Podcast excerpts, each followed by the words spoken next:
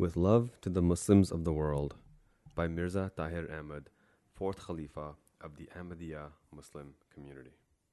Section 1 The Ahmadiyya Muslim Jamaat. Jamaat Ahmadiyya occupies a unique position in the world of Islam. It is not just like one of the 72 other sects. To understand the Ahmadiyya position in relation to the rest of the Muslim sects and in relation to Islam as a whole, we suggest that the whole scenario should be observed from different vantage points. Ahmadiyyat as viewed by other Muslim clerics. To begin with, let us examine the position of Jamaat Ahmadiyya in relation to the other 72 sects from the vantage point of the scholars of the most predominant sects and the leaders of some powerful Muslim states. To an observer from this angle, the Jamaat Ahmadiyya would appear to be the blackest of the black and the ugliest of the ugly it will appear to have no relation whatsoever with Islam, an outcast which was implanted in the world of Islam only to create rift and disorder, and to play the most damaging role of a Western spy in the world of Islam. Members of such a community as this, the great clerics of the predominant groups will tell you, are not only non believers in the true sense of the word pakka kafir, but also they must be considered by every Muslim as worse than Christians, Jews, and idolaters, even atheists.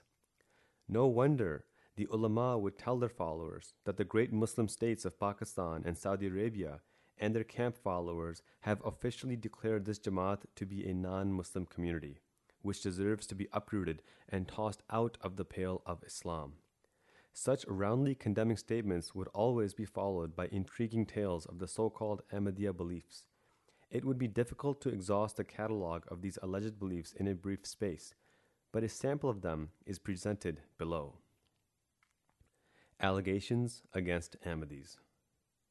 It is alleged that Ahmadis do not believe in the Khatam al-Nabuwat of Hazrat Muhammad sallallahu and do not accept him as Khatam al-Nabiyyin that they consider the claimed quote unquote revelations of Mirza Ghulam Ahmad as equal in rank to the Holy Quran and believe it to be a book of Sharia. That Ahmadis have a different kalima from that of all Muslims, La ilaha illallah Muhammadar Rasulullah. That the mode of worship of Ahmadis is different from the Islamic mode of worship. That their founder, Mirza Ghulam Ahmad of Qadian, by claiming to be a prophet after the Holy founder of Islam, wasallam, committed an unpardonable sin, so much so that he and his followers, according to Islamic Sharia, have forfeited their right to live. That Mirza Ghulam Ahmad not only insulted the Holy Prophet Muhammad, peace be upon him, by claiming to be his equal, but he also claimed to be his superior and freely insulted other prophets like Jesus Christ, peace be upon him, as well that his attitude to the holy progeny of the Holy Prophet, peace be upon him, was also insulting to the extent of being intolerable, that he also insulted and abused all ulama of Islam, that he did not stop short at abusing the ulama, but also abused the whole Muslim ummah. The list of allegations is not exhausted, of course, but enough is enough. The blood of the reader may be boiling already and seething with rage. What a man and what a jamaat! No wonder, one may observe, that ulama had declared this Jamaat to be the worst communities ever founded. So, the reader can well imagine how, looking at the Ahmadiyya Muslim Jamaat from this vantage point of utter hatred and mad hostility, this Jamaat appears to be a manifestation of the devil himself. Ahmadiyyat from a different vantage point. Now let us change the vantage point and observe the Jamaat from a different angle and try to understand Ahmadiyyat from the point of view of Ahmadis themselves. First of all, it is surprising to note that all the above allegations are emphatically denied and rejected by the members of this rapidly growing international Jamaat. This denial does not bring the matter to a close, however, because other questions are immediately raised.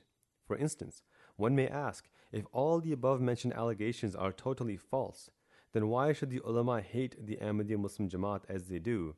And what do they gain by concocting such false stories about Ahmadiyya beliefs?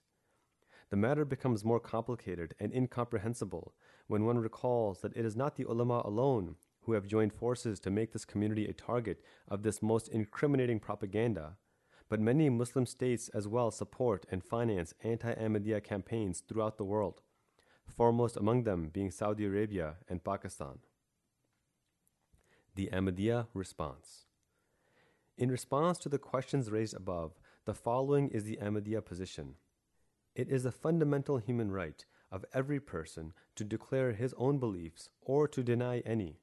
No man, nor any government for that matter, is empowered to attribute to a person and or to a community any beliefs which they fervently and vehemently deny.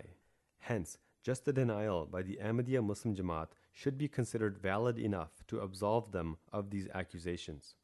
Ahmadis point out that the biggest crime that a man has ever committed to turn both foes and friends against him has always been the crime of falsely claiming to have been raised by God as an imam and divine representative. All prophets were persecuted. Ahmadis support the statement by pointing to the history of religion so accurately preserved by the Holy Quran. Turning to the question put to them, they in their turn ask what crimes were committed by Adam, Noah, Abraham, Moses, or Jesus, peace be upon them, and above all, by the greatest of prophets, the Holy Prophet Muhammad, peace be upon him. Were they not abused? Were they not insulted? Were they not persecuted and tortured? Were they not deprived of all their fundamental rights and even declared to have forfeited their right to live? All sorts of allegations were hurled at them. They were accused of crimes they had never dreamt of. They were alleged to hold beliefs which they never held. Many among them were even treated as foreign spies and were compelled to leave their homelands. The atrocities committed against these claimants and their adherents are innumerable, but the one and only crime they committed was none other than their belief in one God and in the fact that He had raised a messenger to reform society. This is the crime which prophet after prophet and their adherents are alleged to have committed. Opposition to God's prophets creates a superficial unity. When one scans the history of religions, one cannot fail to notice that all the prophets of God, though accused of creating disorder and disunity, do in fact become instrumental in uniting a society which before their advent was already shattered into sects and schisms with an ever growing tendency to fall further apart in dogmas and practices. Had Jesus, peace be upon him, not been raised, no power on earth could have united the warring factions of the Jews. Thus, it was only the hatred of Jesus, peace be upon him, that brought about the great miracle that those who could not be united for the love of Moses, peace be upon him, were suddenly brought together and behaved like one people by their hostility to Jesus Christ, peace be upon him, the Messiah and Messenger of Allah. It is only in this negative way that the prophets of Allah unite a people. According to the Holy Quran, such bridging of gaps and of differences only creates a semblance of forged unity, while in reality, such people remain disunited. The Quran says, Thou thinkest them to be united, but their hearts are divided. Chapter 59, verse 15. This is the unchangeable verdict of the Holy Quran. The true unity created by prophets. However, it is not only this ostensible unification of a divided people in this negative sense that is brought about by the messengers of Allah, but there is also another type of brotherhood which is created by such godly people in the positive sense and which is, in fact, one of the ultimate objects of their advent. This process of creating one ummah out of chaos is not brought about suddenly. Instead, it is a process which is accomplished through a long and painful journey of human sacrifices. The Holy Quran refers to this creation of one ummah out of a scattered people and declares that it is only God who can transform hatred into love. This power of God, when it works through the institution of prophets, works wonders. Addressing the Muslim Brotherhood of the time of the Holy Prophet, peace be upon him, the Holy Quran says in chapter 3, verse 160, And it is by the great mercy of Allah that thou art kind towards them. And if thou hadst been rough and hard hearted, they would surely have dispersed from around thee. The above seems to be a sufficient and befitting answer to the allegation that Ahmadiyyat was created by anti Islamic powers to produce rifts and divisions in the world of Islam. Muslims were divided even before the claim of Hazrat Mirza Ghulam Ahmad, peace be upon him. These rifts and divisions were already prevalent before Hazrat Mirza Ghulam Ahmad claimed to be the Imam Mahdi, peace be upon him. The Ahmadiyya Muslim Jamaat is the only community in the whole world today which can be described as one single brotherhood in the style of the brotherhood which was created by God through the blessed agency of the Holy Prophet, peace be upon him. Again, it should have been very clear from the above that people, religious or otherwise, always show hostility to those who claim to have been raised by God to fulfill their appointed task. So it is a futile exercise to search for reasons other than this. Quotations out of context. To adjudge the truth or falsity of these allegations and their denials by the Ahmadis, the latter claim that the most sensible thing to do is to read the entire text of the writings of the founder of the Ahmadiyya Muslim Jamaat, from which some out of context passages are selectively quoted by the anti Ahmadiyya ulama. Ahmadis claim that anyone who could find time and patience to investigate the truth in the prescribed manner would immediately reach the conclusion that the sort of excerpts picked and presented by the anti Ahmadiyya ulama from the writings of Hazrat Mirza Ghulam Ahmad are always quoted out of context and are twisted and distorted to a degree that they will lose all bearing to the intent and purpose of the writer. On the contrary, the profound writings of Hazrat Mirza Ghulam Ahmad of Qadian bear incontrovertible testimony that the allegations are all false and that rather the opposite is true. Some relevant passages are quoted below for the reader to form his own judgment. Basic beliefs of the Ahmadiyya Jamaat. We do believe that there is none worthy of worship except God Almighty, and Sayyidina Hazrat Muhammad, peace be upon him, the chosen one, is his messenger and the Khatam al Anbiya. We believe that angels are a reality, that resurrection is a reality, and that the day of judgment is a reality, that heaven is a reality, and so is hell.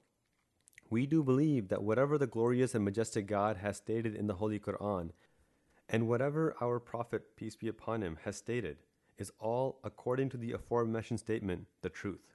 We do believe that the person who subtracts an iota from the Islamic law, or adds to it as much, or lays a foundation in any matter for the rejection of Islamic injunctions, or attempts to declare unlawful what has been made lawful in Islam, is an infidel and a renegade we admonish our Jamaat that they must adhere tenaciously to the fundamental article of Islamic faith there is no God but Allah, Muhammad is the messenger of Allah, and that as long as they live, they shall die holding fast to this belief.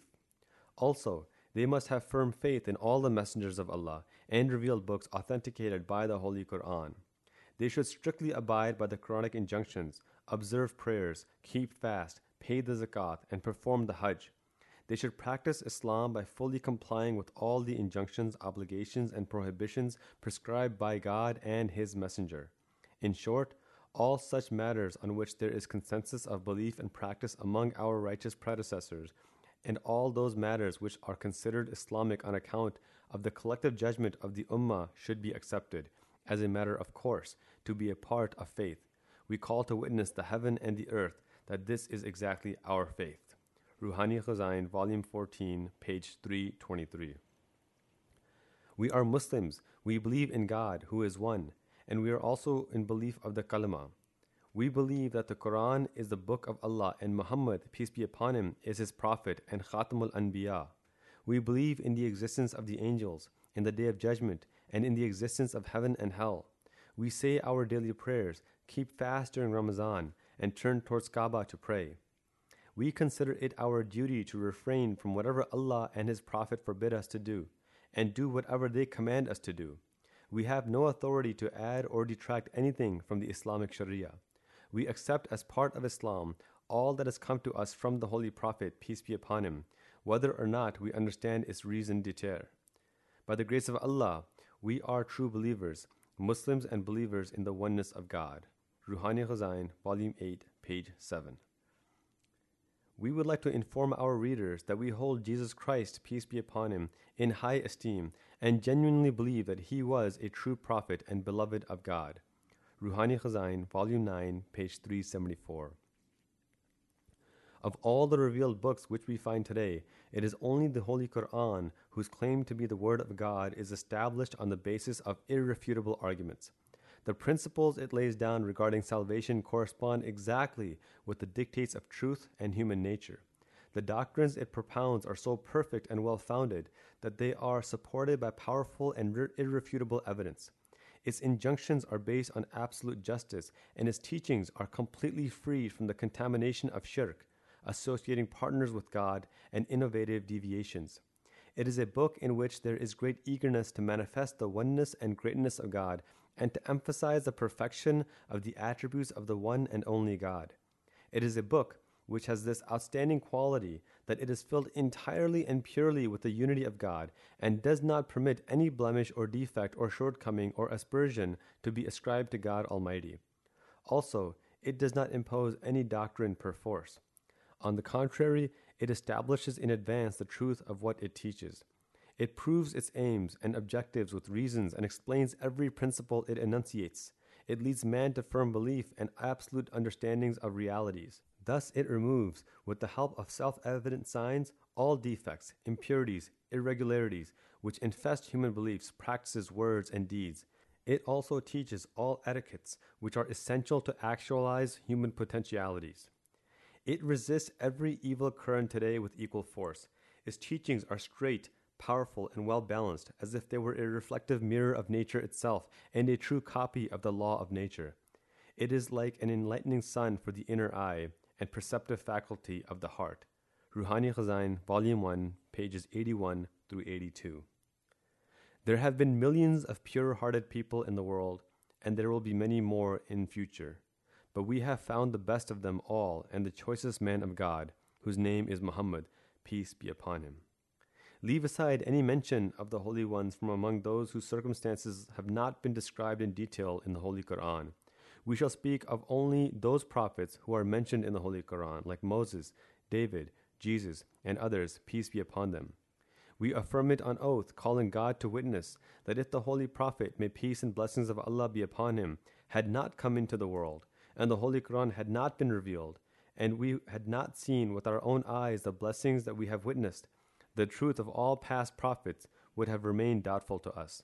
No truth can be attained from mere stories, for it is quite possible that they may not be true, and it is also possible that the miracles that are attributed to these prophets might be exaggerations, for no sign of them is visible today. We cannot even ascertain from the scriptures revealed in the past that God does exist, because we are not assured that God speaks to man. But with the advent of the Holy Prophet, peace be upon him, the truth of all those stories was confirmed. We now realize not merely as a statement, but as a matter of experience what converse with God means, and how God's signs are manifested, and how prayers are answered. All this we have discovered by following the Holy Prophet, may peace and blessings of Allah be upon him. What others relate as stories, we have witnessed it all. We have attached ourselves to a prophet who actually shows God to us. Ruhani Khazain, Volume 23, pages 301 to 302. All ulama are not the same. Some of them are God fearing, while others are wrongdoers. Those who fear Allah, we always think well of them. Allah will soon guide them, and they shall perceive the truth. When they are told to declare this man a kafir who is claiming to be the Messiah, they say, we will not say anything without full knowledge, and we fear Allah. Ruhani Khazain, Volume 18, page 320. The foregoing quotations from the writings of Hazrat Mirza Ghulam Ahmad, the promised Messiah, are so self explanatory, so powerful and convincing, that it is impossible for an honest man not to be deeply influenced by their sincerity and devotion. With that, we rest our case regarding the real faith of Ahmadiyya Muslim Jamaat and leave it to the readers to draw their own conclusions. We hope and pray that Allah may lead them to the truth. Hostility against earlier Muslim saints. Now we turn to another aspect of the issue involved in this controversy. Although from the study of Islamic history one may not find another example of the entire Muslim Ummah joining their forces against one single Muslim community, it is not correct to claim that the entire Muslim Ummah has remained united even on the interpretations of the fundamental beliefs. Again, it is wrong to conceive that no Muslim saints and scholars have ever been treated with such uncompromising hostility before as the founder of the Ahmadiyya Muslim Jamaat and as his adherents are being treated today. In fact, any impartial student of Islamic history is bound to draw the tragic conclusion that in every period and every century of Islamic history, the ulama of the time always picked as their target some contemporary saints and scholars and treated them with such cruelty that even reading such accounts makes one shudder. Again, it is a matter of great wonder that these persecuted scholars of each century later on emerged in the sight of posterity as the greatest sons of Islam of their respective times. Following are some examples to prove the case in point. First century Hijrah. The third caliph, Usman, Hazrat Uthman, the fourth caliph, Hazrat Ali, and Imam Hussein, may Allah be pleased with them, were all branded as heretics and apostates by the obsequious section of the ulama. 2nd century Hijrah. The great Sufi Junaid of Baghdad, Muhammad al Faqih, Imam Malik bin Anas, and Imam Shafi all were learned scholars and saintly men who were branded as apostates and heretics. Imam Abu Hanifa, the founder of the Hanafite school of jurisprudence, was branded as an apostate and an infidel. He was arrested, imprisoned, tortured, and poisoned. He died in prison when he was praying. 3rd century Hijrah. The great Imam Bukhari, whose Sahih Bukhari is regarded as next only to the Holy Quran, was also branded as an apostate. 3,000 ulama and mullahs give evidence of apostasy against the Imam. He was exiled from Bukhara to Khartang. Even there, he did not have peace from his persecutors, and he prayed in anguish to Allah for refuge. He was soon gathered to his Creator. Another great scholar and a savant was Imam Ahmad bin Hanbal. He was imprisoned and shackled and made to walk from Tarsus to Baghdad, where during Ramadan he was lashed in the burning sun. 4th century Hijrah. Mansur al Hallaj was the famous Sufi of his time. He was arrested, imprisoned, lashed. His limbs were severed, and he was eventually hanged. 5th century Hijrah. Even the famous and renowned Imam al Ghazali did not escape from the bigoted mullahs. They branded him as an atheist, a free thinker, and an apostate whose books were declared unorthodox and un Islamic. His books were ordered to be burnt, and Muslims were forbidden to speak to him. His followers, if any, were ordered to be beheaded. 6th century Hijrah. Hazrat Abdul Qadir Jilani, who became known as a Sultan of Sufis, was also denounced as a heretic and an apostate by more than 200 ulama. 7th century Hijrah. Sheikh Abul Hassan Shazli and Sheikh Aziz bin Abdus Salam were both notable Sufi saints and authors, yet they were declared heretics. Nizam ud-Din Awliya, the Sultan of Saints of Indian fame, was also branded as a heretic. Imam Ibn Taymiyyah was a highly distinguished scholar who was imprisoned for a long time in Egypt and was tortured. He died in prison. Shams Tabriz was a noble saint of his time and was the mentor of many who became famous saints later. He was skinned alive. Jalaluddin Rumi, famous Sufi saint and author of the well known Mathnawi, was declared an apostate along with his followers. 8th century Hijrah. Those dubbed as heretics in this century were two important personages. One was Imam Ibn Qayyim, who was imprisoned, humiliated, lashed, and tortured. The other was Sufi Tajuddin Subki, who was also harassed by the mullahs. 9th century Hijrah. Maulana Abdur Rahman Jami, a popular saint, was accused of heresy. 10th century Hijrah. Maulana Ahmad Bihari of India, a venerable sage, was martyred in Delhi for his supposed blasphemous writings. Sufi Ba Yazid Sharhadi went to Peshawar to preach his views. He was declared a renegade and an apostate. 11th century Hijrah. Sage Alf Thani was a mujaddid and reformer of this century. He was accused of heresy by the Muslim clergy before the imperial court of Delhi. He was imprisoned. Sufi Sarmad, an Armenian Muslim who had migrated to India, was attacked by the mullahs and sentenced to be beheaded. Muhammad bin Ibrahim was a Persian exegete whose life was devoted to making the teachings of Islam easily understood by the common people. He was opposed by the clerics who declared him an infidel. 12th century Hijrah. Maulana Masum Ali Shah Mir was a Sufi in Deccan, South India, where he got into a debate with the clerics. They contrived to convince the king, Ali Murad Khan, that he was a backslider and a traitor to his kingdom. The Sufi was murdered, and the ears and noses of his followers were cut off, and their beards shaved off. Shah Waliullah Delhi was Mujaddid and reformer of the century. He translated the Holy Quran in Persian, the then official language of India. This enraged the mullahs who stated that the holy word of God should not be translated from the original Arabic. They engaged ruffians to kill him, but he miraculously escaped unharmed. Sheikh Muhammad bin Abdul Wahhab was a Najdi Arab and a reformer of Islam of the age. He was also the founder of the Wahhabi movement. He was declared a heretic by the Mufti and Imam of the Holy Kaaba in Mecca. As is well known, most of the Arabs of Saudi Arabia, including the royal family, are Wahhabis now. 13th century Hijrah. Maulvi Abdullah Ghaznawi, a steadfast scholar of Islam, was attacked by the half educated mullahs at the Afghan royal court and was exiled. He was exiled in the reign of one emir, and when he returned during the reign of the next emir, he was insulted, humiliated, and thrown into jail, where he died.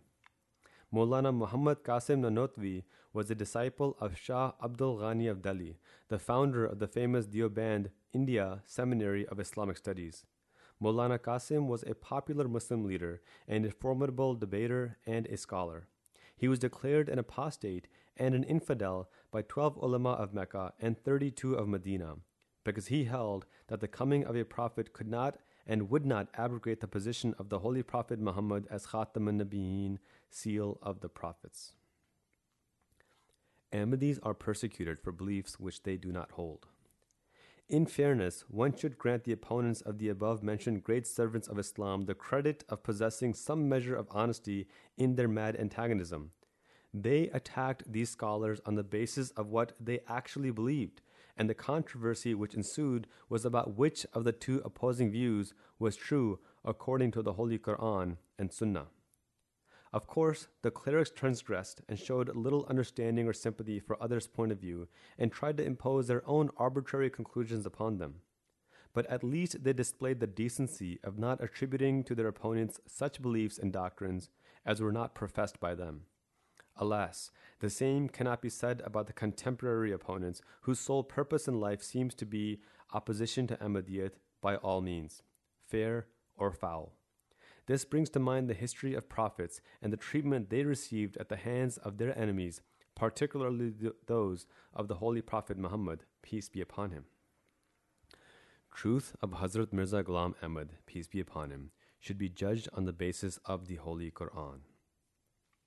There is yet another way to investigate and inquire into the truth or otherwise of the claim of Hazrat Mirza Ghulam Ahmad that he was appointed by God Himself. One should study the Holy Quran regarding such controversies and seek light and guidance from the Word of God itself. When somebody claims to be from God, in order to judge the truth of his claim, the right approach would be to try and find out whether God has really spoken to him or not. His claim should be accepted or rejected on merit. But rejection should not mean physical assault on him and on those who accept his claim. In short, what is the right attitude prescribed by the Holy Quran, which should be adopted by the society which is invited to God by such a claimant? The situation is not new, of course, and the Holy Quran, with reference to the history of such people, lays down very clear and unambiguous instructions. When anyone claims to be from God, how should he be treated by those whom he addresses? This is the paramount question which should be resolved before we proceed further guidance from the Holy Quran. The Holy Quran is very specific about it. When Moses addressed Pharaoh and his people and claimed to be the vicegerent of God, their immediate reaction was to attempt to ha- have him murdered for this false claim. This situation provides us with a very interesting study. If anyone claims to be a messenger of God and the people believe him to be definitely false, do they have the right to murder or otherwise punish such a claimant? The same question is raised by the Holy Quran in relation to the situation mentioned above, and it is categorically answered once and for all. When the elders of the people and Pharaoh were plotting to murder Moses, a wise man from amongst them, who had secretly believed in Moses, strongly counseled them to refrain from such a folly. The powerful argument he gave was this either Moses is false in his claim or not. There is no third option. If he is false, then he has committed a crime against God, and hence it is for God to punish him. He will be punished for his crime, and not you, so why should you bother? But also remember this If he happens to be right, then God's wrath, which he has been promising, is bound to befall you. What a wise counsel indeed! How logical and how just! A counsel which was considered worthy of being recorded in his eternal book, the Holy Quran. This advice is as good today as it was in the time of Moses. The case of Hazrat Mirza Ghulam Ahmad's claim belongs to this category and should be treated alike by all those who have any regard for the Word of God. Another guiding principle of the Holy Quran. Another guiding principle, which has been very clearly laid down by the Holy Quran, is the natural conclusion of the same argument which was put forward by that wise man of the time of Moses.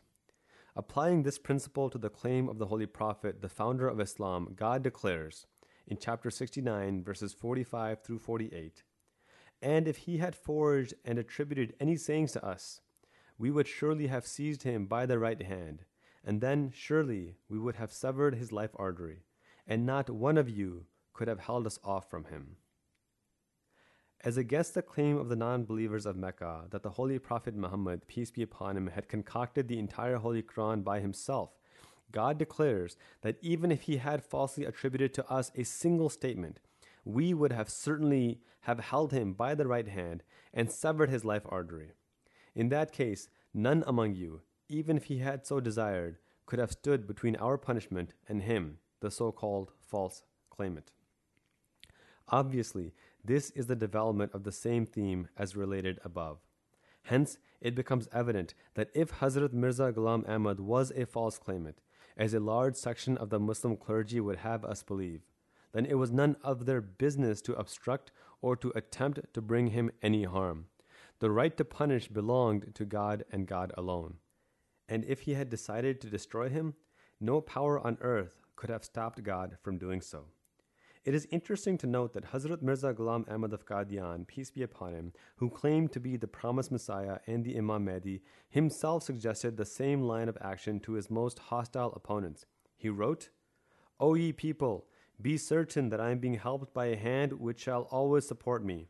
If your men and your women, your youth and your elders, your commoners and your elite, all join together to pray for my destruction, to the extent that through constant prostrations noses start to rot and hands become useless.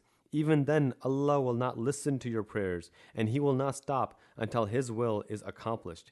And even if not a single human being supports me, the angels of Allah will be with me. Ruhani Khazain, Volume 17, page 400. It is not intended to discuss at length all the arguments in favor of Ahmadiyyat in this short treatise. What we most humbly wish to point out is the fact that blind hostility to any claimant to prophethood, however wrong one may consider him, is not a wise policy, and it is against the clear dictates of the Holy Quran. One should study and explore and investigate like an honest inquirer after the truth and, what is more, pray to Allah for guidance. Some distinctive features of Ahmadiyya Muslim Jamaat.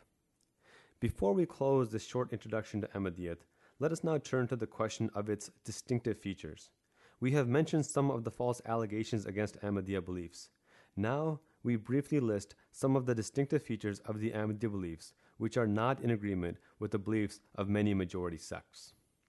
The Ahmadis, however, claim that although in some areas of doctrines they do not agree with majority sects, Yet their beliefs are founded entirely on the Holy Quran and upon the traditions of the holy founder of Islam, which, according to them, have been misunderstood and misinterpreted during the course of history by ulama of later periods.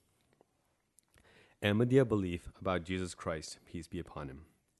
Ahmadis believe that Jesus Christ, peace be upon him, was a prophet of God with messianic stature Yet he was a human being and had no supernatural powers as against the rest of the messengers of Allah.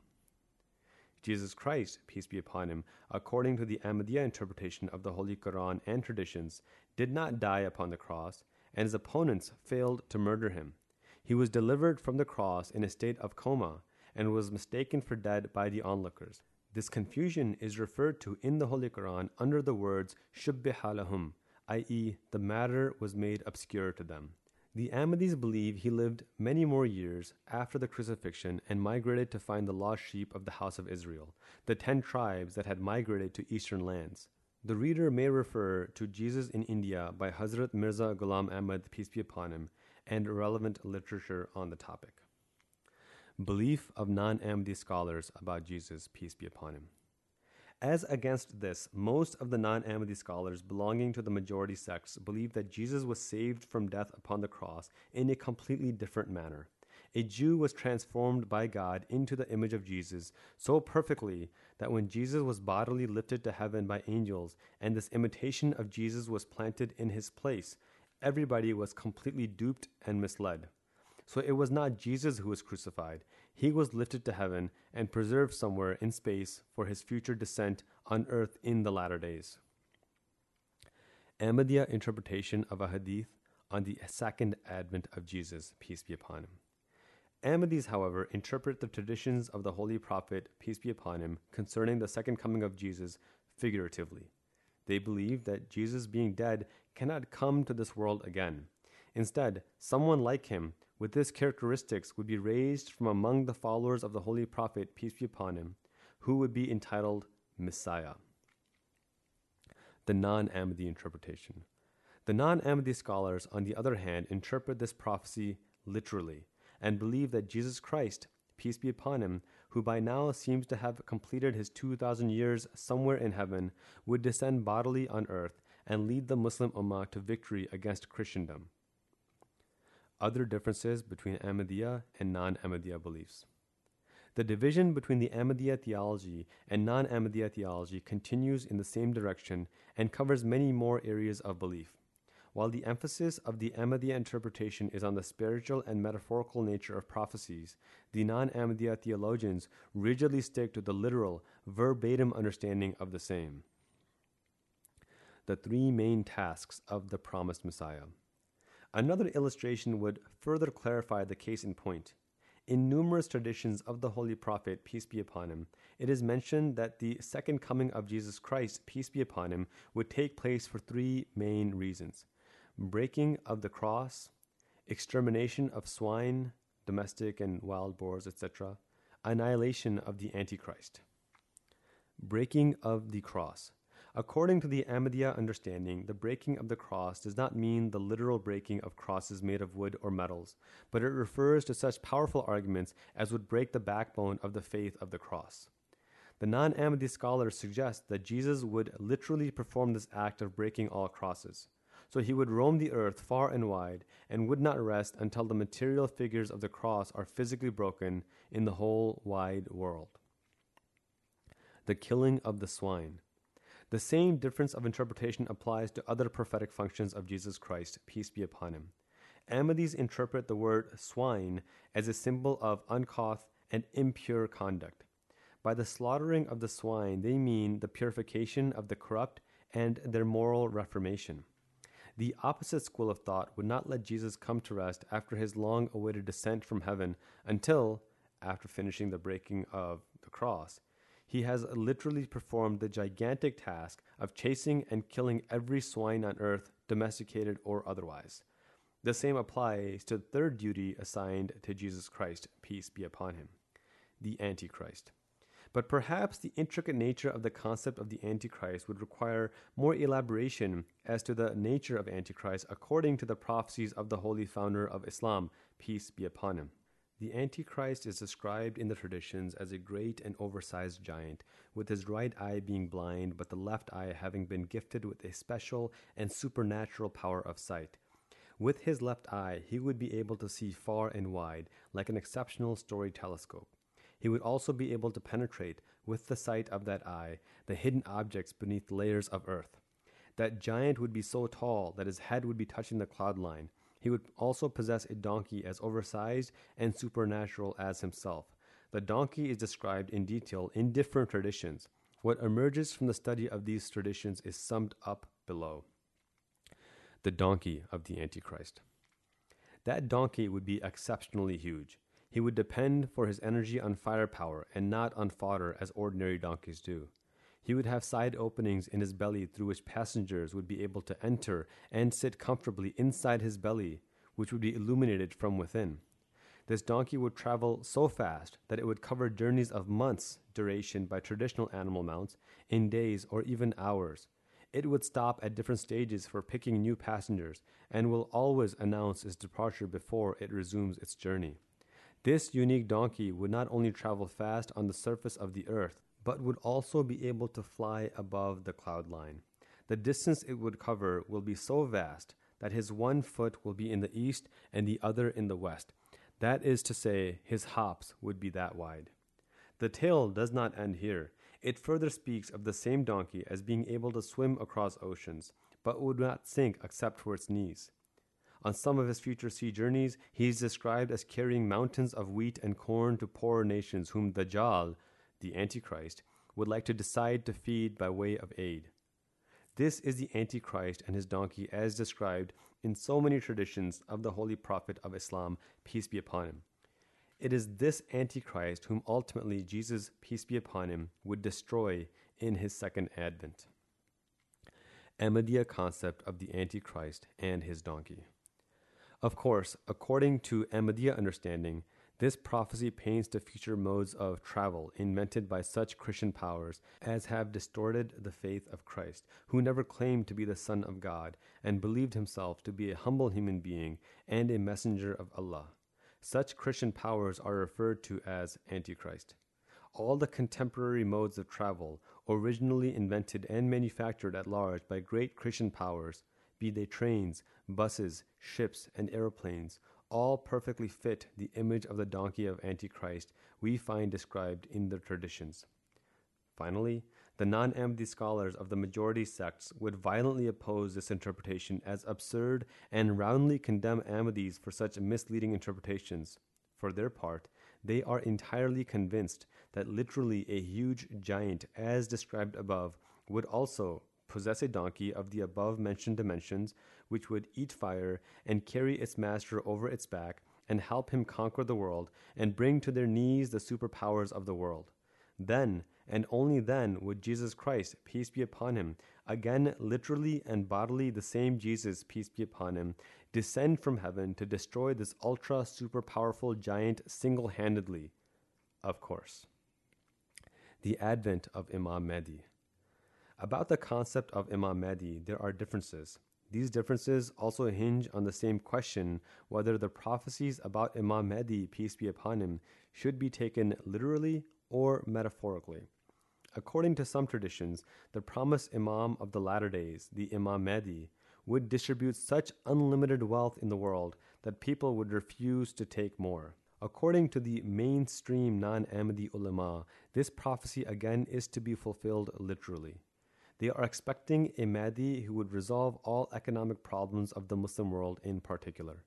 If this understanding is to be taken seriously, we should expect a complete collapse of the world economy and total chaos in the exchange system of values. If a people do not have to work to earn their living, why should they work at all? If people do not work, either on the land or in industries, the entire system of production would come to a grinding halt. There may be as many buyers as one can imagine, but who would sell and what would they sell? If someone requires to buy an egg for billions of dollars or rubles, none would be mad enough to sell because he too would have mountains of wealth received from Imam Mahdi. True interpretation of distribution of wealth by Imam Mahdi. Ahmadis, on the other hand, interpret these prophecies in a far more rational way. They consider the language of these prophecies as a religious metaphor which should be understood in the same allegorical way. They believe that what the Prophet of Islam said was that, like all other prophets of God, Imam Mahdi would also distribute unlimited spiritual wealth, and like the people of earlier history, the people of Imam Mahdi's time would also refuse to accept spiritual treasures. This phenomenon is most beautifully described in the Holy Quran, chapter 17, verse 84. And when we bestow favor on man, he turns away and goes aside. Imam Mahdi and Isa, peace be upon him, i.e., Jesus. Another difference between Ahmadi and non Ahmadi interpretation relates apparently to the two reformers mentioned above under the title of Jesus, peace be upon him, son of Mary, and the Imam Mahdi. As other Muslim scholars have already taken the rigid stance that Jesus, peace be upon him, son of Mary, peace be upon her, being the personal name of the first Messiah, they must accept it literally that the same old Messiah would personally return to earth. As such, instead of one, there will be two sharing the same age. One would descend from heaven after the birth of the giant Antichrist and his donkey of gigantic proportions, and the second, the Imam Mahdi, who would be born in the Ummah of Islam. Because of the same literal emphasis, these scholars would have us believe that the two spiritual titles are not given to the same reformer of the latter days, but that actually two different persons would come to serve Islam simultaneously. Ahmadis understand this differently, and because they believe and prove it from the Holy Quran and the Ahadith that the Jesus, peace be upon him, of old most certainly died much before the advent of the Holy Prophet Muhammad, peace be upon him, as the Holy Quran declares in chapter 3, verse 145 And Muhammad is only a messenger, surely all messengers have passed away before him. Therefore, as promised, Jesus, peace be upon him, son of Mary, peace be upon her, has to be a figurative name or a title given to the Imam Mahdi himself. This kind of usage occurs in all languages. If someone in his literary aptitude shows close similarity to Nikolai Gogol, it will be no wonder if people start showering him with the title of Gogol. The expected Messiah and Imam Mahdi are one and the same person. So, according to Ahmadi interpretation, the old Jesus, peace be upon him, being dead, it is only the Imam Mahdi who would also perform the task entrusted to Jesus, peace be upon him. In this connection, among other arguments, the Ahmadis point out to a hadith of Ibn Majah, which informs us, La Mahdi illa Isa. That is to say, Mahdi and Isa would not be two separate persons. This reference is found in Ibn Majah, Kitab al-Fitan, Babu Shittat Zamani. Khatam al-Nabiyyin. There are many other differences, of course, invariably based on differences of interpretation.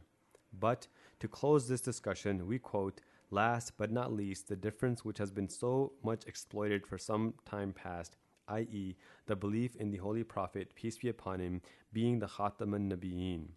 According to the non Ahmadiyya interpretation, it only means the last and final in time, which leaves no room whatsoever even for a subordinate prophet in Islam. To believe in such a possibility is sheer outright heresy, they assert. The meaning of Khatam. Ahmadis, on the other hand, point out that the most outstanding and essential meaning of the word Khatam is not last in time, but the ultimate in status. Hence, according to numerous Arabic usages, the word Khatam has always been applied to such scholars of unique distinction as reach the very summit of excellence in their branch of knowledge, so that they stand supreme and excel all others. For instance, Avicenna, the father of medicine, is referred to as Khatam al-Atibba, which means Khatam of physicians. Obviously, it does not mean the last of the physicians. Similarly, Mutanabbi, one of the greatest Arab poets, is entitled Khatam Shuara, which most certainly does not mean last of the poets. Again, according to a reported tradition of the Holy Prophet of Islam, peace be upon him, Hazrat Ali, may Allah be pleased with him, was referred to as Khatam al Awliya or Khatam al Asfiya, Ahmadis point out that it could not have meant by any means that after Hazrat Ali, God be pleased with him, no holy person or Sufi would ever be born in Islam. Ahmadis believe that the Holy Prophet, peace be upon him, is Khatam al-Nabiyyin. We regret that in this short essay we cannot quote other similar examples, but to sum up the Ahmadi point of view, it should be well understood that Ahmadis believe the holy founder of Islam, peace be upon him, to be Khatam al Nabiyyin in every sense of the word. According to them, he is Khatam, the best of all the prophets of Allah. He is Khatam in the sense that he is the possessor of the seal of prophets. Without his certification, no one on earth will be considered as a true prophet. He is also Khatam in the sense that, like the signet ring, he can create his impression of his own character on everyone who is worthy and willing to receive it. He is Khatam in the sense that His is the best and everlasting message, and His word the best and everlasting word. No one can annul a single jot of the Holy Quran or cancel a single word of the founder of Islam. So, in this sense, he is the last and final law bearing prophet whose authority remains valid till the end of time.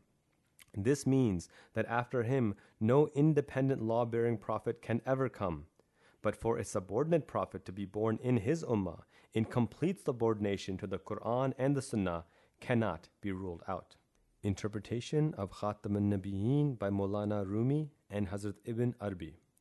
Maulana Rumi says, when referring to the Holy Prophet, may peace and blessings of Allah be upon him, he has been raised to the station of Khatam by the grace of God. There can never be his like before him or after. Again he says, when a master excels all others in his art, don't you use the word Khatam to convey the idea that he has excelled all others in his domain? This is in Mathnawi, volume 6, page 8, in the 1917 edition.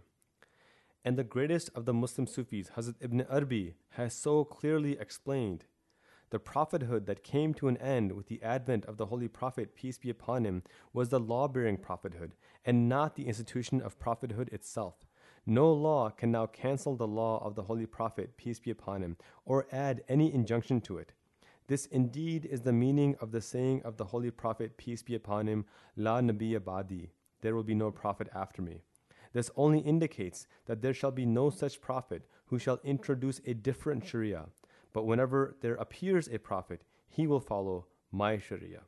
This is in Futuhat i Makkiyah, volume 2, page 3. The status of Imam Mahdi is that of a prophet. In the light of the above, if one genuinely desires to understand the Ahmadiyya point of view, it will further help to visualize the position and status of Imam Mahdi in Islam. If he is to be raised and commissioned by God as Imam of the latter days, and if by virtue of the same no one is permitted to reject him, then in essence this is subordinate prophethood. Prophets, one may recall, enjoy two distinctions over the rest of mankind. They are always directly appointed by God. Rejecting them is a grave sin in the sight of God. Hence, in the final analysis, the Ahmadiyya belief in the status of Imam Mahdi cannot be considered, even by the farthest stretch of imagination, to be in violation of the Khatam Nabuwat of the Holy Prophet Muhammad, peace be upon him. Of course, there are some other differences of minor nature for which one has to study the Ahmadiyya literature. Ahmadiyya interpretation is based on logic and reason. The demarcation line will always remain to be the same between the Ahmadiyya and non Ahmadiyya theology. The non Ahmadis insist on literal acceptance, while Ahmadis interpret religious terms in the metaphorical and spiritual sense. This gives their beliefs a rational quality compatible with logic and science and realities of nature. Ahmadis insist that religious terminology must be interpreted in a figurative and spiritual sense and should not be taken at its face value alone. The non Ahmadi scholars, on the other hand, insist that only the surface meanings of words are acceptable, and that to delve deeper into underlying sense is a futile exercise. Yet they themselves at some places abandon this hard and fast rule and are compelled to look beyond mere words. For instance, according to the terminology of the Holy Quran, wives are fields for fertilization. Also, husbands are the wives' clothes, and vice versa. Similarly, the Holy Quran tells every human being in chapter 17, verse 14, and every man's work we have fastened to his neck. Of course, these statements have to be interpreted. On this, there are no two opinions. Ahmadiyyat and Shia beliefs. Herein are the salient features of the Ahmadiyya view of the Shia sect of Islam. The founder of the Ahmadiyya Muslim Jamaat loved the Holy Prophet Muhammad, peace be upon him, intensely and profoundly. So intense and profound was this love that by virtue of it he also loved and held in high esteem not only all the spiritual relations of the Holy Prophet, peace be upon him, i.e., all true Muslims, but he loved doubly those who were in addition his blood relations. Regarding the family of the Holy Prophet, peace be upon him, the following excerpt truly reflect the feelings of the founder of the Ahmadiyya Muslim Jamaat. Hazrat Hussein, may Allah be pleased with him, was pure himself and also had the capacity to purify others. And no doubt he was amongst chosen ones whom Allah purifies himself and fills with his love. He was no doubt among the leaders of the inmates of paradise. Only a stone hearted and faithless person could belittle him anyone who attempts to humiliate or utters a word of dishonor about him or about any elder from among the Aima Mutaharin, the purified Imams, destroys his faith. Allah becomes the enemy of such a person who shows enmity towards his chosen and beloved ones. Ruhani Khazain, Volume 10, page 103. About his love for Imams Hassan and Hussein and the progeny of the Holy Prophet, peace be upon him, the following verses speak for itself. My heart and my soul are enamored with the beauty of Muhammad, peace be upon him. May my entire self be sacrificed in the path of the descendants of Muhammad, peace be upon him. Majmua Ishtaharat, Volume 1, page 97. Righteousness is not inherited. All the same, according to Ahmadiyya understanding of the philosophy of Islam, no one inherits righteousness or virtue from his parents in such a way that the children of the righteous automatically become righteous and the children of the wicked become wicked. The study of religious history does not support this notion. On the contrary, there is irrefutable evidence from the Holy Quran that Hazrat Ibrahim, one of the greatest prophets and a pinnacle of light, was born in an extremely idolatrous and ignorant family. The son of Noah, on the contrary, emerged from light and ended up in darkness. The fountain of Islam sprang up from the idolatrous Arabia. The purest form of the unity of God sprang up from the Arabian desert, which had become the breeding ground of ignorance and idolatry. And the verse from the Quran, chapter 30, verse 42 disorder had truly encompassed both the land and the sea, quote, was more applicable to Arabia than to anywhere else in the world. It reminds one of the universal truth expressed in the Holy Quran. The supreme principle which overrides every other consideration is as follows. In chapter 49, verse 14, quote, Verily, the most honorable among you in the sight of Allah is he who is most righteous among you. Only those are most honored in the sight of God who are the most God fearing. As a logical consequence of the same principle, although Ahmadis hold in high esteem all the Imams belonging to the Shia sect, this is because of their piety and religious knowledge, and not by virtue of their birth and inheritance. Last but not least, the Ahmadis do not believe in an absent Imam who is believed to be alive and in hiding for the last hundreds of years. The Ahmadis believe that most probably that Imam came to a mysterious end, but because of the exigencies of the time, it was not considered expedient by the Shia leadership to make it known to the public. For a while, he might have gone into hiding, but like all human beings, he was called back by the Almighty. Therefore, waiting for the same Imam to reappear is like waiting for something which can never happen. To help Shia brethren understand the grievousness of this error, Ahmadis politely point out that such tales about prophets or saints and other holy personages having disappeared only to return later are common everywhere in the world, in many countries and many religions. Many are believed to have either ascended to heaven, but none has ever reappeared personally anywhere in the world so far. So the Ahmadis tried gently to persuade them to reconsider their views in the light of the realistic history of religions as described by the Holy Quran. Any supernatural phenomenon which did not happen from the time of Adam to the time of the Holy Prophet Muhammad, peace be upon him, is most unlikely to occur afterwards. The Imam Mahdi will come to the world like other human beings. The long awaited Imam Mahdi, therefore, as prophesied in the traditions of the Holy Prophet, peace and blessings of Allah be upon him, was meant to be born like all other holy personages before him, like a humble human child, and was destined to lead a life of humility and sacrifice like all other prophets. To conclude, we most humbly point out that even scholars fall prey to hostile and one sided propaganda against Ahmadiyyat. Sometimes this hostility becomes so intense and infuriating that it would not allow them to read or listen to anything about Ahmadiyyat from the Ahmadiyya sources. Misunderstandings about Ahmadiyyat caused by misinformation. Recently, when an Ahmadi scholar went to Moscow to read his paper in a symposium, he also visited the central mosque of Moscow. There, he found a group of ulama and their pupils busy in religious discussions. After the exchange of felicitations in the Islamic manner, they became interested in the message he had brought for them, which of course he readily conveyed. In the beginning, all proceeded well, and he was heard very cordially. But then something was said by the interpreter which changed the mood dramatically, and signs of displeasure appeared on every face. When he inquired as to what had brought this change, he was told by the interpreter, simply and frankly, that it was because he, the interpreter, had told them that the Ahmadis had changed the Holy Quran substantially. The interpreter said it so innocently that it was clear he obviously believed in this allegation. Fortunately for the Ahmadi scholar, he was carrying a copy of the Russian rendering of the Holy Quran, which had been recently published by the Ahmadiyya Muslim Jamaat.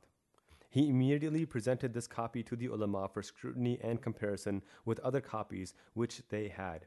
It did not take them long, of course, to change their opinion and to apologize for this accusation. Ahmadiyyat not new to Russia. Since a large majority of Russian Muslims have not even heard of the name of Ahmadiyyat, hence the need for writing this brief introduction. Historically speaking, Ahmadiyyat is not altogether new to Russia. In 1919, an Ahmadi who was in the service of the British Army was sent to Iran together with the members of his battalion. His name was Fateh Muhammad. He was posted along with his battalion somewhere near the Iranian border with Russia. There, through his convincing preaching, another Muslim officer joined Ahmadiyyat. During one of the expeditions into Russian territory, Fateh Muhammad and this new Ahmadi happened to be members of an expeditionary force. It was quite common for the British Army to send surreptitious fact finding expeditions deep into the Russian territory. This new Ahmadi was also included in one of these expeditions. It so happened that one day they came upon a town where they found a domed building which looked very much like a mosque. But when they entered, they found a different type of arrangement inside. Instead of mats and carpets in the prayer hall, there were chairs, which are not customarily provided in the prayer halls. Fortunately, there were some people present who, when questioned about the presence of these chairs in the mosque, explained that they regularly held preaching sessions in the mosque, which were attended frequently by members of other faiths, like Jews, Christians, etc. As such, they considered it necessary that comfortable seating be made available for the visitors, hence the chairs. They were further questioned as to who they were, and they said that they were Muslims, of course. Fateh Muhammad inquired whether they believed that Jesus was alive in heaven. They said that he had passed away like all other prophets of God. Thereupon Fateh Muhammad observed that since Jesus was to come back, and what did they think of that? They replied, It would not be the same Jesus who was to be sent back, but someone from the Ummah of the Holy Prophet, peace be upon him, was to be raised as Jesus, peace be upon him, in the spirit and character of Jesus, peace be upon him. As such, he too would be entitled Jesus or the Messiah. When questioned that Muslims were expecting the advent of Jesus himself, how could they explain this contradiction? If Jesus was dead, how could he come back? At their answer, Fateh Muhammad exclaimed that the beliefs they were holding were those of Ahmadiyya Muslim Jamaat, founded by Hazrat Mirza Ghulam Ahmad of Qadian. They responded, We are his followers, of course. The name of this town was Ashkabad. According to the accounts of those early Ahmadis, they were facing many difficulties because of the hostile Orthodox clergy who referred to them as Sabi. This indicates clearly that the message of Ahmadiyyat had already reached Russia before the Second World War. But unfortunately, the ulama of India had also succeeded to some extent in spreading negative propaganda to poison the Russian minds against Ahmadiyyat. Ahmadi missionary visits Russia. Later, on December 10, 1924, a dedicated and zealous Ahmadi missionary charged with the spirit of service for Islam, Maulvi Zahur Hussain, proceeded to Russia on his own to deliver the message of Ahmadiyyat to the people of Russia under the instructions of the second Khalifa. His mission was very hazardous and challenging in nature because, in the wake of the newly established Bolshevik Revolution, every British citizen was treated with great suspicion. Any such citizen who ventured to enter Russia was assumed to be a spy. No exception was made in the case of Maulvi Zahur Hussain, who was arrested. Soon after his arrival, he was put through severe interrogation and mental and physical torture. Although later on this Ahmadi missionary lost his mind through unrelenting torture and extremely hard and trying conditions in Russian prisons in those days, but before that he continued delivering the message of Ahmadiyyat to the inmates of the prisons. There were also many other converts through the efforts of Abdul Qadir, one of the later converts. At last, this pioneer missionary, in that precarious state of mind and body, was thrown out somewhere across the Turkish border with Russia. Properly taken care of by the Turkish authorities, he slowly recovered and returned to Qadian. His book is a very interesting record of extreme hardship and hazards which religious movements faced during their nascent periods. Another Ahmadi who undertook a journey to Russia on his own and voluntarily for the purpose of delivering the message of Ahmadiyyat was Muhammad Amin Khan. He too visited Russia in 1922 en route from Baluchistan and Iran. He was repeatedly imprisoned by the Russian police and escaped time and again with the help of Russian Muslims, and thus delivered the message for about a year before he was ultimately thrown out of Russia. He was more fortunate than Maulvi Zahur Hussain in having a smaller share of punishment and torture, and having enjoyed a greater opportunity to travel more widely and successfully delivering the message of Ahmadiyyat. During that time, he visited Samarkand, Bukhara, and Tashkent, and made some converts there, especially someone called Abdullah in Tashkent and another person named Muhammad Hussein in Bukhara. One wonders if their progeny still belong to the Ahmadiyya Muslim Jamaat. One can only hope so the rebirth of the institution of Khilafat in Ahmadiyyat. The head of the Ahmadiyya Muslim Jamaat is incidentally referred to as Imam, but it does not have the same connotation as that of the Ithna Ashara or Ismaili Imams. It means only a spiritual and religious head. The correct title, however, is that of Khalifatul Masih, successor to the promised Messiah. This also gives Jamaat Ahmadiyya a unique position in the community of Muslim sects. After the break of the institution of Khilafat in early Islam, it is only the Ahmadiyya Muslim Jamaat in Islam which has been blessed with Khilafat. And the institution of Khilafat has been established, and the Khilafah plays the same role of head and heart as was played by the holy successors of the Holy Prophet Muhammad, may peace and blessings of Allah be upon him. He does not succeed the previous Khalifa after his death by virtue of inheritance, but is elected by an electoral college, and immediately after his election, the entire worldwide Ahmadiyya Muslim Jamaat take the oath of allegiance at his hands as they had taken it at the hands of the earlier Khulafa. He combines in his person religious, administrative, and spiritual functions. There is a very strong bond of spiritual love between him and members of the Jamaat from all over the world. Extraordinary progress of Ahmadiyya Jamaat. Ahmadiyya Muslim Jamaat, despite all the hostility and gigantic efforts to obstruct its passage, has progressed in the last 100 years so rapidly and widely that one is left with wonder and amazement. Hazrat Mirza Ghulam Ahmad of Qadian raised a lone voice when he was commissioned by God on 23 March 1889 to invite mankind to Islam and to rejuvenate and revive the Muslims and under divine guidance to rectify their beliefs and practices. These errors of belief and practice had strongly infiltrated into the Muslim Ummah, particularly in the 13th century since the demise of the Holy Prophet, peace be upon him. Some of the major tasks assigned to him as Imam Mahdi were to revive the spirit and quality of Muslim faith and practice and to resolve their differences under divine guidance. In the short span of 100 years ending on 22nd of March 1989 that one man had grown into 10 millions according to some estimates and that the Jamaat had spread and got firmly rooted in 120 countries of the world. This reminds one of a promise given to him by God in the early days of his ministry when the world at large seemed to have rejected him. That promise gave him assurance that, quote, I shall cause thy message to reach the ends of the earth. The end of the first century of Ahmadiyyat did see without any doubt the fulfillment of that promise. Progress is based on sacrifice. The spectacle of an organization as wide and as demanding as mentioned above may prompt people to ask where do the finances come from to support and maintain the work of this dynamic and progressive Jamaat? The brief answer to this question will be found in the following verse of the Holy Quran, chapter 9, verse 111. Surely Allah has purchased of the believers their persons and their property in return for the garden they shall have.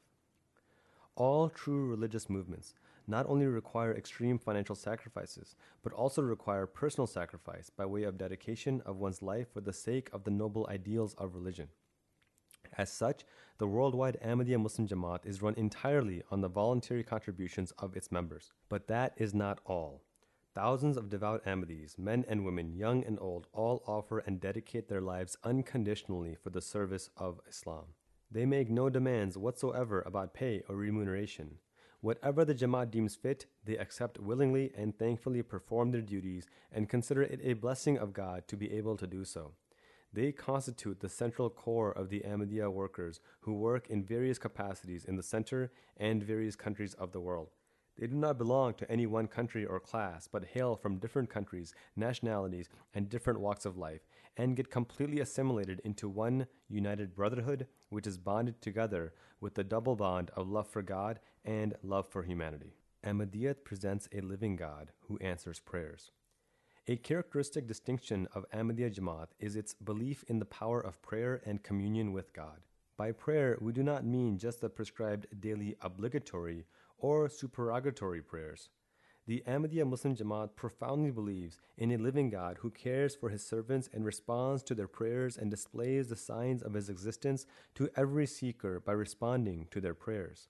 The Jamaat is unique in this respect. Its members pray to God whenever they face a difficulty or problem, and whenever they stand in need of anything, the first thought that crosses their mind is recourse to God. As such, it is not a few legendary saintly figures who are reported in every religion to have achieved communion with God. It is the experience of a large number of Ahmadis who establish personal, live, and constant relationship with God and become witness to the signs of His existence in their personal day to day experience. Similarly, they seek help from each other with regard to their problems, not by begging for material help, but by imploring them to pray for them, and not infrequently God reveals to many of them through dreams, visions, and revelations, the fulfillment of which, as predicted, immensely enriches the quality of Ahmadiyya faith. This is the greatest blessing they are granted by responding to the call of the Imam, who throughout his life is a living sign of the power of prayer and teaches his followers to directly reach God and make it a constant habit to remember Him, to pray to Him, and to seek His help every moment of their lives. Following is an excerpt from the writings of Hazrat Mirza Ghulam Ahmad on him be peace about the need and power of prayer. Have you any notion of the strange things that happened in the desert of Arabia when hundreds of thousands of the dead were revived within a short time, and those who had been misguided through generations put on divine color, and those who were blind obtained sight, and those who had been dumb began to speak of the understanding of the divine, and the world underwent a revolution which had never been seen or heard of before. It was the supplications during dark nights of one who had lost himself in God, which brought about this transformation and manifested such wonders as appeared impossible in the case of that unlettered and forlorn prophet. Send down thy blessings and peace, O Allah, on him and his people, according to the amount of grief and sorrow he felt for his fellows, and pour down upon him the light of thy mercy forever. Ruhani Khazain, Volume 6, pages 10 to 11. This is the end of With Love to the Muslims of the World by Hazrat Mirza Tahir Ahmad, fourth Khalifa of the Ahmadiyya Muslim community. For more books, visit alislam.org. That's www.alislam.org.